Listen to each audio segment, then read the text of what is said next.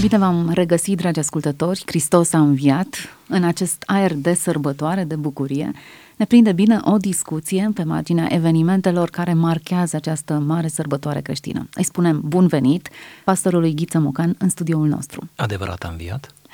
Pornim pe un anumit drum împreună astăzi, drumul spre Emmaus, un parcurs pe care majoritatea dintre noi l-am făcut într-un anumit moment al vieții. L-am făcut și apoi am aflat despre el din scriptură, din predici, din lecturi, din cărți, poate din trimiteri, oricum, un drum inițiatic, un itinerar al credinței, un fel de parcurgere a distanței dintre necunoaștere și cunoaștere, dintre necredință și credință.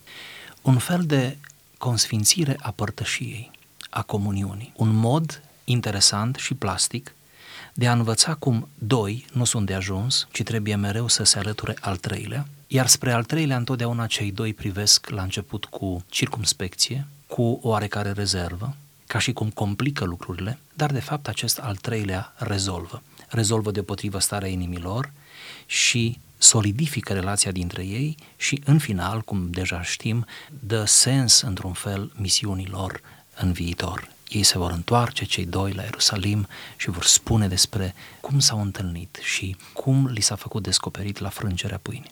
Să stăm de vorbă puțin cu protagoniștii acestui episod. Doi oameni, doi ucenici, ceea ce înseamnă, dacă erau ucenici, că fuseseră înainte în compania Mântuitorului, îl văzuseră, probabil că asistaseră la minunile lui, pentru că în prea puține contexte Mântuitorul se plimba fără să facă ceva vizibil, îl auziseră vorbind, știau despre cine e vorba, asistaseră la moartea lui pentru că se minunau de acest străin care a venit și nu știa Erau parte despre... din eveniment, să zicem. Exact, erau parte din eveniment și totuși absolut nimic nu s-a legat în mintea lor. Nu au priceput, de fapt, nimic din tot ce se întâmplase până în acel moment. Dintre toți cei patru evangeliști, evanghelistul Luca, e bine de știut, are o viziune foarte largă asupra uceniciei. Spun largă și universalistă, pentru că doar în Evanghelia după Luca citim de 70 de ucenici în vreme ce ceilalți evangeliști merg mereu sau exclusiv pe grupul celor 12, a celor trei din cercul intim al Domnului.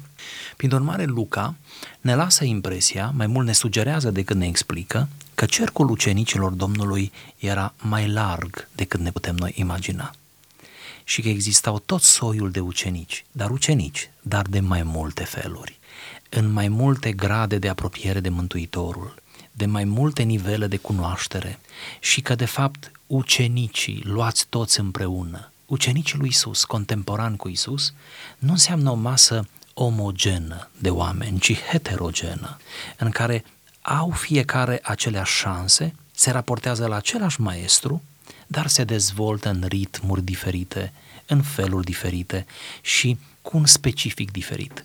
Dumnezeu, Domnul Isus Hristos, prin însăși felul cum și-a ales și-a acceptat ucenicii, mă refer la sfera largă a ucenicilor, arată că binecuvintează varietatea și că nu ne vrea pe toți la fel, ci ne vrea așa cum suntem, dar trecuți prin nașterea din nou și personalitatea noastră, stilul nostru, aplecările noastre să le punem în slujba lui Dumnezeu și a împărăției sale. Cei doi ucenici despre care vorbim, care mergeau în drum spre Emaus, potrivit textului Luca 24, de la versetul 13 până la versetul 35, Bună oară, nici nu ni se dă numele amândorura, și numai unul dintre ei este amintit cu numele, anume Cleopa și un alt ucenic.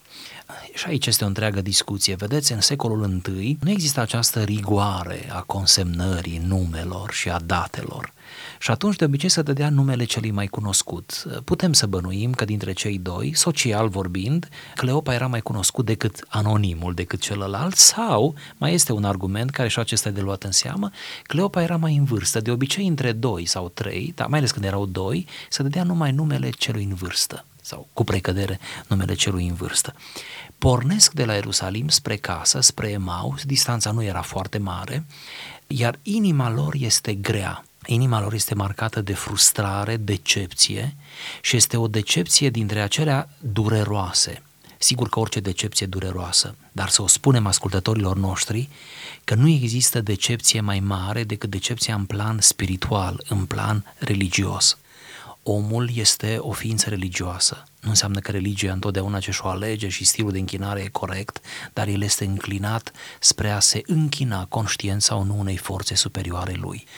Ori ei se angajaseră la ucenicie cu cineva care a murit și de care nu mai știm nimic, auziseră vești de la femei, cum spune textul, da? cum că ar fi înviat, s-au dus ai noștri, nu l-au găsit. Care înseamnă ai noștri? Înseamnă potrivit coroborând cu informația din Ioan, înseamnă Petru și Ioan, iar Petru a fost întotdeauna credibil, este decanul de vârstă al grupului, este din grupul celor trei, nu apropiați, ai Domnului Isus. Și iată-i pe cei doi, văzându-și visul uceniciei ruinat. Ei n-au abandonat ucenicia. De fapt este invers. În ochii lor, maestrul a abandonat ucenicii. Avem bunăoară în Ioan în capitolul 6, după înmulțirea pâinilor, acea situație în care Domnul ține predica aceea foarte greu de digerat despre a mânca trupul lui, abia sângele lui, când spune că mulți din ucenicii Domnului l-au părăsit. Acolo este o abdicare din ucenicie.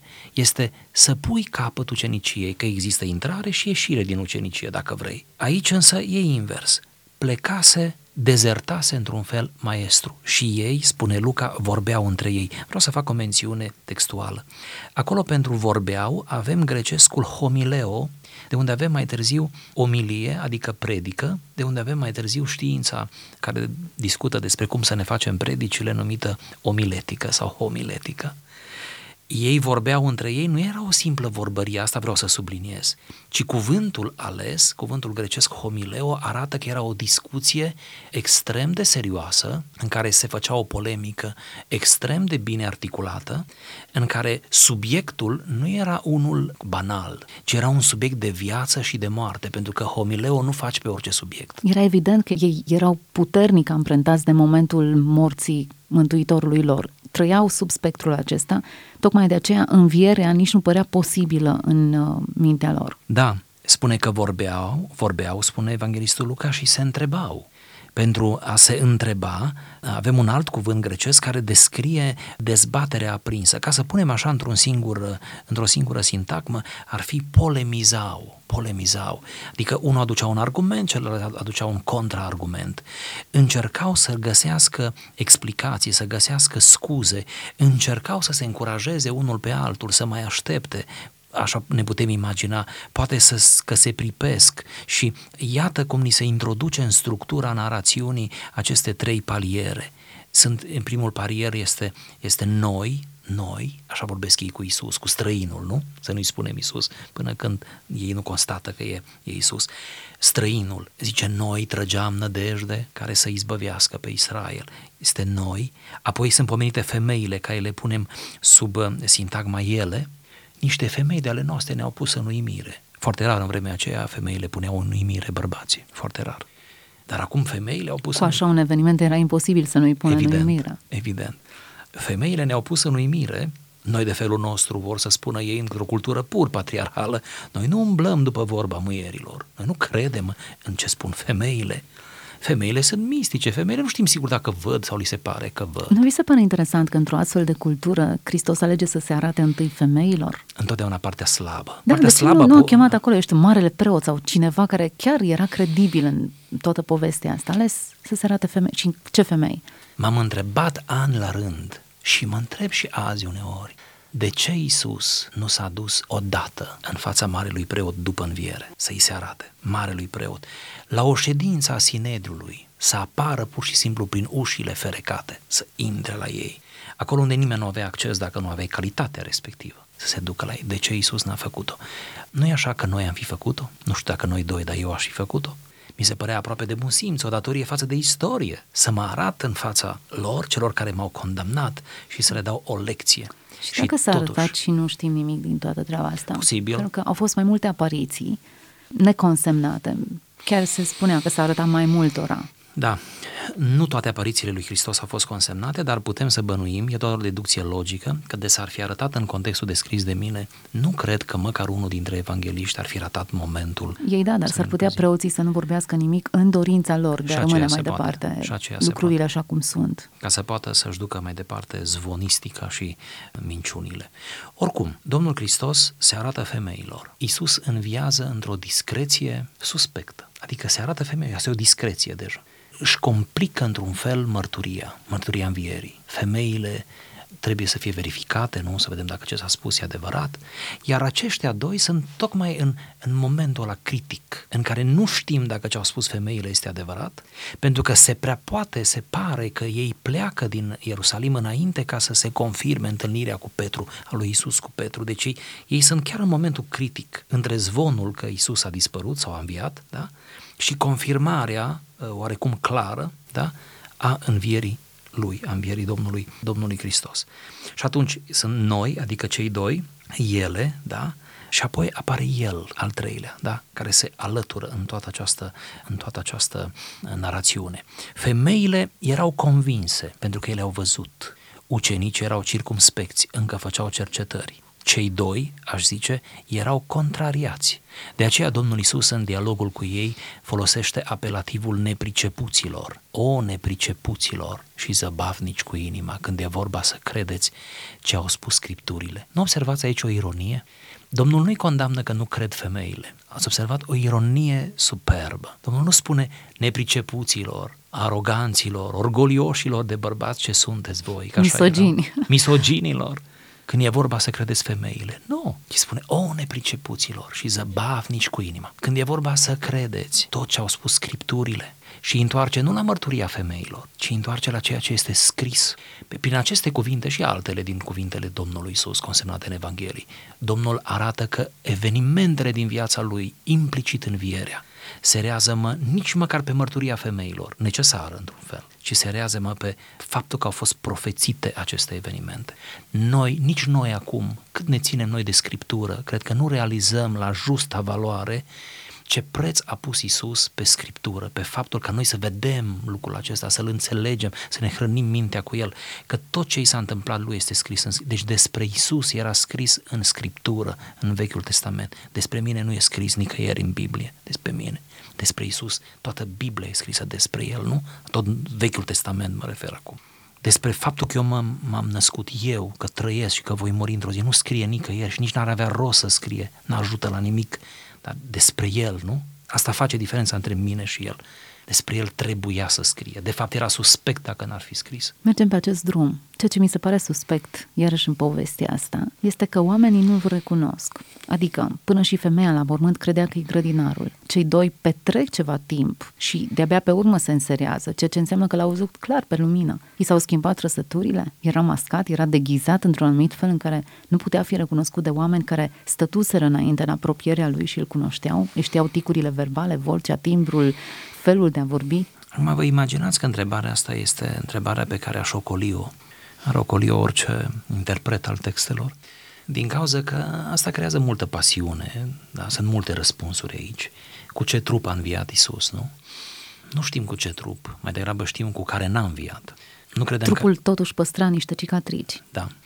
Și atunci, asta urma să explic, nu credem că a înviat cu trupul unul la unul, să zic așa, trupul de dinainte de moarte, ci cu un trup de slavă care nici asta nu ne ajută prea mult ca să înțelegem totuși cum arăta Dacă ar fi el. fost ieșit din comun, ar fi remarcat, măi, ăsta nu e ca noi, cu două picioare și așa mai departe, da.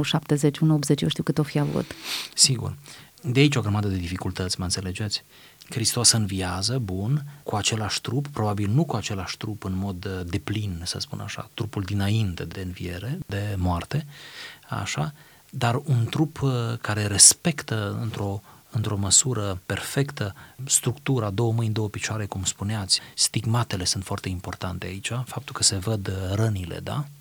Așa, faptul că mănâncă Isus, deși ne grăbim să adăugăm într-un chip oarecum logică, nu credem că Isus mai avea nevoie să mănânce atunci, după înviere, să mănânce pește cu ei la Marea Tiberiade, adică să, să fie dependent, cum ar veni de Să mâncare. nu uităm că și îngerii care l-au vizitat pe Avram au stat și au mâncat. Au mâncat, sigur. Dar nu înseamnă că era o nevoie fizică, da?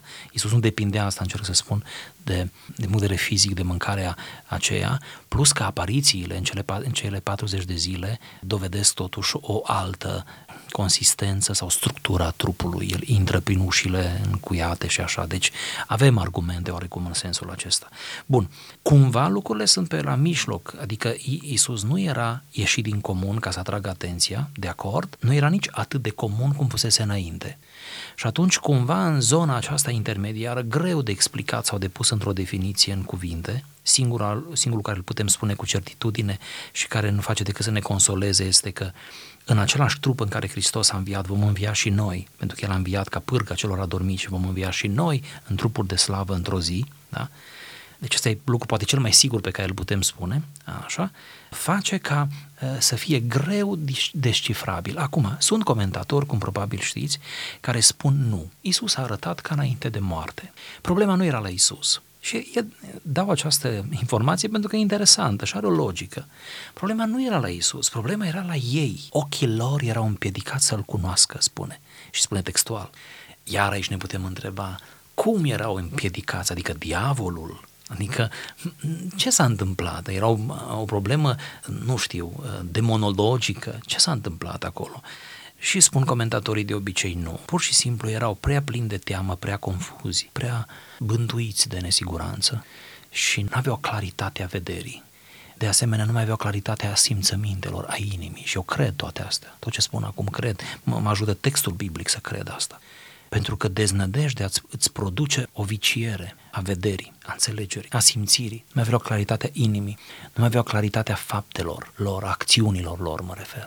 Erau într-o completă debusolare. Ce înseamnă debusolare? Înseamnă că te afli în mijlocul unei păduri, da? Te-ai pierdut, te-ai rătăcit și nu ai busolă. Așa să vă imaginați, debusolare. În orice parte o iei, tu o iei greșit, de fapt sau oricât ai merge cu forță înainte, în orice parte ai lua nu, nu ești sigur că ajungi unde, unde trebuie. De obicei te învârți în cerc și ajungi în același, în același loc.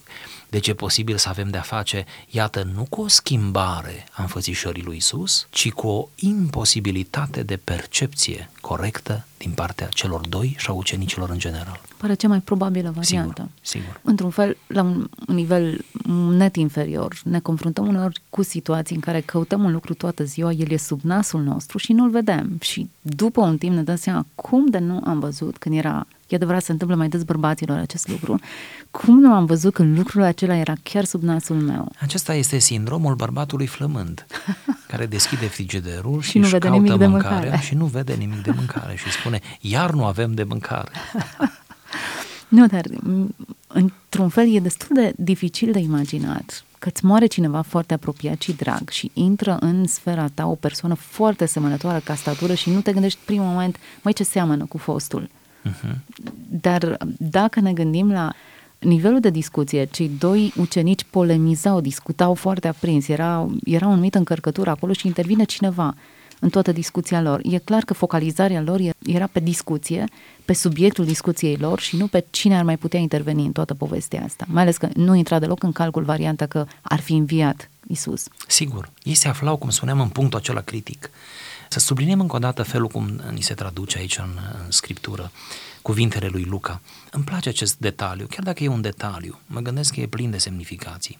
Ei mergeau pe drum, erau doi, dar în același timp erau singuri, cum ar veni, experimentau această singurătate și izolare. Nu ajunseseră în posesia informației salvatoare, care să le aducă bucurie, care să le redea sensul uceniciei. Vezi că poți să fii doi și să fii singur, cum ai zice. Asta încercam să subliniez. Și atunci ce că Domnul Isus s-a apropiat de ei și a mers pe drum împreună cu ei, adică li s-a alăturat Isus. Sper să nu fiu înțeles greșit prin ceea ce spun acum, dar eu cred că în parcursul vieții unui om, Domnul, în chip spiritual acum, da, vorbind, îi se alătură, așa îl mântuie alăturându-i se. Știu că poate să sună un pic arogant, adică cum, noi ne alăturăm Domnului, nu? Nu Domnul ni se alătură nouă. Pe an ce trece, tot mai mult sunt convins că Dumnezeu e în căutarea omului și nu omul în căutarea lui Dumnezeu. Chiar dacă omul are străfulgerările lui, fără îndoială, și căutările și agonia lui, care e bine să o aibă. Dar eu cred că Dumnezeu e în căutarea omului. Și dacă ne uităm din grădina Edenului, Adam nu mai știa să-L găsească pe Dumnezeu după cădere, deși zilnic se întâlnise cu El. Și atunci când omul nu-L mai găsește pe Dumnezeu, Dumnezeu îl găsește pe om. Știu că sună ca un clișeu, sună simplist, dar vă rog meditați la asta. Dumnezeu îl găsește pe om în drumul lor spre casă. Ce poate fi mai banal, obișnuiesc să spun când predic din textul acesta, decât drumul spre casă? Nu există nimic mai banal. Când ei au plecat din Emaus spre Ierusalim, n-a fost un drum banal pentru că mergeau spre o revelație, spre ceva, mergeau spre un eveniment. Ce poate fi mai banal decât când evenimentul s-a întâmplat? Deja, cu un eveniment se întâmplă, de aceea este eveniment când nu ți-e clar nimic din ce a fost acolo și te întorci acasă, Drumul spre casă înseamnă banalitatea maximă. Drumul spre casă. Când totul s-a consumat, când s-a tras ultima linie, când nu, cortina a căzut și a căzut prost, adică pentru ei indecis și ei se întorc acasă. Isus li se alătură în banalitatea vieții, în monotonia vieții. Ceea ce face din Isus, face din Dumnezeu cu adevărat un personaj care merită studiat, merită îndrăgit, merită apropiat de el. Atunci când nu orice maestru te-ar abandona sau când, nu? Când tu, tu însuți l-ai abandonat prin atitudinea ta, când tu te întorci, când întorci spatele, când pur și simplu nu mai vrei să auzi nimic despre subiectul acesta, atunci ți se alătură nu cineva care îți explică, ci subiectul însuși. Să ne oprim asupra momentul revelației, când li se deschid ochii. Termenul mi se pare foarte sugestiv. Dintr-o dată înțeleg cu cine stau de vorbă și lucrul acesta se întâmplă în momentul în care un gest deja automatism, l-am putea spune, modul în care rupea pâinea. Ei, modul în care rupea pâine era un mod specific Mântuitorului. Atunci li se deschid ochii. Aș vrea să fac o remarcă în care cred. Cei doi n-au fost iluminați, n-au fost treziți prin cuvinte, prin cuvintele lui Isus, ci au fost treziți de gestul lui Isus. Ce am spus acum ar putea fi exploatat pe multe paliere. Aș da exemplu cel mai banal. Când oricare dintre noi ne-am întors la Dumnezeu, am avut momentul convertirii. N-am fost impresionați în mod maxim, în mod ultim. N-am capitulat în fața predicii efective care am auzit-o, sau a cuvintelor, sau a textelor, chiar din Scriptură. Ci capitularea noastră, uimirea noastră, care de fapt deschide parcursul nostru spiritual, a stat în iertarea divină pe care ne-a acordat-o Hristos, ștergându-ne tot trecutul nostru orice convertire se așează sau se, se statornicește pe iertare sau nu există deloc. Și atunci iertarea este un gest al lui Dumnezeu, cum ai zice. Nu este un cuvânt, nu? Este un gest, este un lucru, o faptă. Este pur și simplu intervenția chirurgicală a lui Dumnezeu în sufletul nostru. Pur și simplu ne dă o haină albă, o haină nouă, cum spunem noi. Bun. Prin urmare, gestul ne face să capitulăm. Sunt oameni care citesc textele, care ascultă predici, care citesc cărți, care știu mult despre creștinism, mult despre Isus și care n-au acel moment al celor doi să li se deschidă ochii pentru că n-au avut parte sau nu s-au făcut disponibili să aibă parte de un gest pe care Isus să-l facă pentru ei. Ca să accepti iertarea lui Dumnezeu, gestul suprem cu care începe de fapt totul și care este minunea minunilor, ca să accepti asta trebuie să-ți recunoști păcătoșenia, trebuie multă smerenie. Ca să citești textele nu-ți trebuie smerenie, neapărat. Dar ca să accepti gestul, ca să accepti predica de pe munte nu-ți trebuie smerenie. Sau citești, sau... Nu, nu-ți trebuie. E un demers intelectual, estetic, spiritual, religios, minunat. Dar ca să accepti iertarea, asta înseamnă că te-ai prăbușit înaintea lui Dumnezeu. Ori li s-a deschis ochii și l-au cunoscut la frângerea pâinii, înseamnă o capitulare a lor înaintea prezenței lui Dumnezeu a puterii gestului, iar gestul lui Hristos aici este, fără îndoială, euharistic. S-ar putea că tocmai la acest gest să declanșeze memoria lor sau pur și simplu în acel moment să fi înțeles tot ce le spusese străinul pe drum. Nu uităm că ultimul episod în care Hristos a frânt pâinea, le-a zis, acesta este trupul meu. Sigur. Prin urmare, gestul său era, le amintea tot de cuvintele sale. Este un ecou al Euharistiei, a cinei cele de taină. Interesant că gestul declanșează totul. Da. Vizual în sine, frângerea pâinii le amintește că totul trebuia să se întâmple exact așa cum au zis scripturile. De fapt, scripturile, cuvintele, toate s-au legat în fața unui simplu gest. Cuvintele se opresc, mă refer la cuvintele lui Isus acum. Hermeneutica se epuizează, tace și vorbește gestul. Da? Și este, acela este momentul revelațional. Apoi ei spun, nu ne ardea inima în noi, auzi, când ne vorbea pe drum și ne deschidea scripturile, în lumina gestului se ascunde înțelegerea textelor după aceea. În lumina gestului. Deci trebuie să ajungi la, la gest, la această întâlnire nemijlocită cu Hristos, ca după aceea să-ți explici textele, parcursul, nu? Să faci hermeneutică. Trebuie să știi cine spune ca să înțelegi ce spune. Exact, exact. Să-L cunosc pe El, spune Pavel, și puterea învierii Lui. Auzi? Să-L cunosc pe El și puterea învierii Lui. În acest verset este o predică în sine. Întâi să-L cunoaștem pe El și apoi puterea Lui. Noi vrem puterea Lui dacă put, când avem nevoie, nu?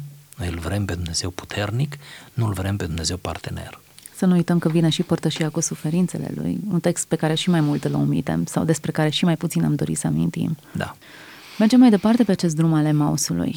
Interesant este că cei doi nu mai menționează că au rămas acolo și au rezolvat problemele, că ei nu mergeau la plimbare înspre Emaus. Aveau probabil un drum, un scop, o călătorie cu un anumit, mai ales că insistau să rămână străinul că e noapte și nu se cuvenea pe acea vreme să mai mergi.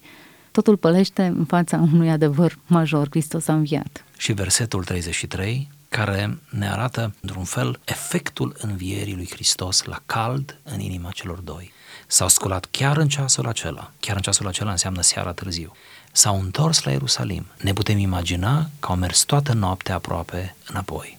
Au găsit pe cei 11 și pe cei ce ședeau adunați la un loc și zicând, a înviat Domnul cu adevărat și s-a arătat lui Simon. Atenție să nu greșim, acestea nu sunt cuvintele celor doi, pentru că am auzit eroarea asta că cei doi au ajuns și au spus la ceilalți, a înviat Domnul. Nu, te uiți, citești textul corect românește și vei vedea că nu e vorba de cei doi. Ei când au ajuns, înainte ca ei să poată spune, a auzit subiectul și a văzut, au văzut emulația din la Ierusalim, dintre ucenici.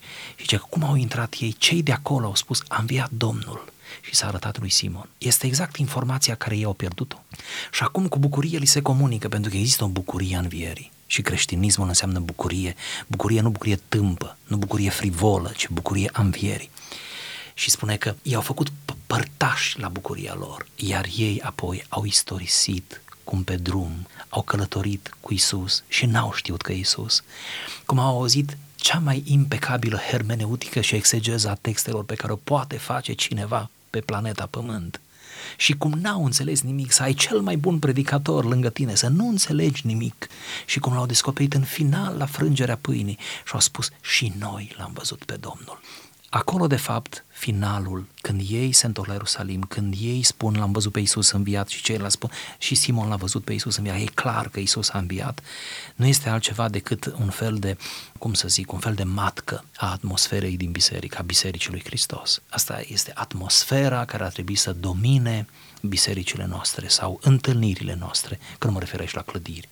Momentele în care noi ne întâlnim și în care iradiem de bucurie în care fiecare spune de fapt același lucru, dar cu detalii diferite. Am văzut pe Domnul. Interesant că lucrul acesta nu se întâmplă seara, pe la 10-11. Deja se întunecase binișor, au cinat în Emaus și s-au întors înapoi, ceea ce înseamnă că drumul acela fusese făcut în, într-o anumită perioadă de timp, în, în puterea nopții, la ore foarte mici. Cei 11 stăteau acolo și discutau e vorba de, de o, o agitație și o bucurie care nu îi lăsa să se ducă la casele lor, să se culce și să stea liniștiți în patul lor, pentru că era cel mai neobișnuit eveniment din istorie. Totul căpăta sens într-o altă lumină. Sigur. Și... Faptul că îi găsim pe ucenici noaptea acolo, cum spuneați, este un revers al medaliei. Înainte de înviere, ei stăteau zi și noapte împreună cu ușile ferecate, cum bine știm. Deci stăteau împreună pentru că se temeau că după maestru urmează să fie ei luați, ceea ce avea o logică, așa,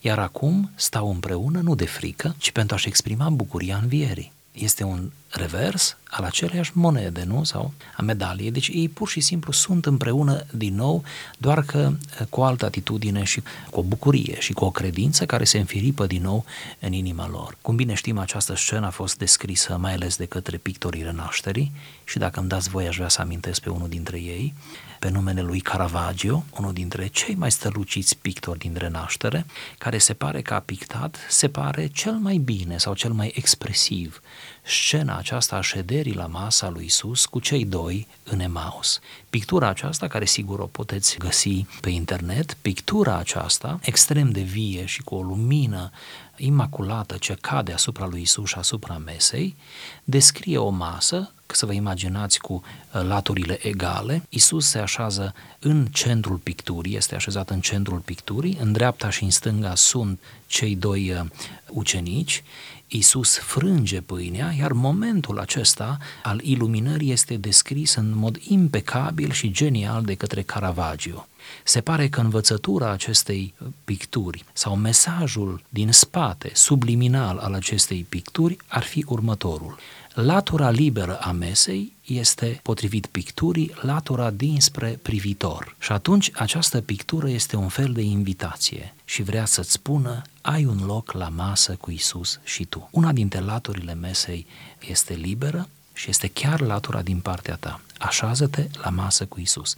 Așează-te la masa revelației, a părtășiei, a bucuriei, a sensului, a misiunii. Așează-te la masa aceea, masă care te va schimba în mod fundamental și definitiv. Hristos a înviat și acesta este motivul pentru care noi doi am stat de vorbă astăzi aici. Mai mult, realitatea aceasta a pătruns în viețile noastre și am avut un moment la fel de iluminator cum a fost cel din Emmaus.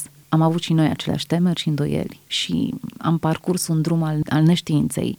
Însă astăzi avem o altă înțelegere și o altă bucurie. Fără îndoială, sunt trei tipuri de metamorfoză, aș spune în final, pe care le parcurg cei doi până la finalul narațiunii. Spun metamorfoză în sensul de schimbare profundă, totală, esențială. În primul rând, este o schimbare a inimii. Înainte aveau inimile deprimate, apoi inimile lor se înviorează prin viață. Deci o schimbare în zona emoțională. Apoi avem o schimbare la nivelul minții sau la nivel cognitiv. Înainte aveau mințile confuze, știau texte, să nu ne imaginăm că nu știau texte din Vechiul Testament, dar nu le știau pune în ordine. Textele acelea erau texte moarte, erau texte care mai degrabă îți provocau durere. Da? După aceea, mințile lor sunt iluminate. Deci, la nivel cognitiv, se întâmplă o metamorfoză și, în fine, o schimbare la nivelul relațiilor. Înainte se desprindeau de ucenici, vedeți, cei doi pleacă din grupul ucenicilor din Ierusalim, ceea ce arată o desprindere, nu? O apatie, o, un fel de tristețe care te, te, te desparte de semenii tăi. Apuci drumul pribegiei, cum ar veni, da? Pe când, după întâlnirea cu Domnul, schimbarea este de o asemenea natură că îi aduce înapoi în comuniune, în părtășie, o schimbare fundamentală a relației. Și toate acestea, ca să spunem și nota vremurilor în care noi ne aflăm acum și a acestei perioade, toate acestea sub puterea învierii. Mulțumesc pentru această discuție într-o zi de sărbătoare în care preferăm să ne oprim asupra adevărurilor Scripturii, cele care pot să ne dea viață, și să sărbătorim în acest mod cea mai importantă veste din acest univers. Hristos a înviat. Adevărat a înviat.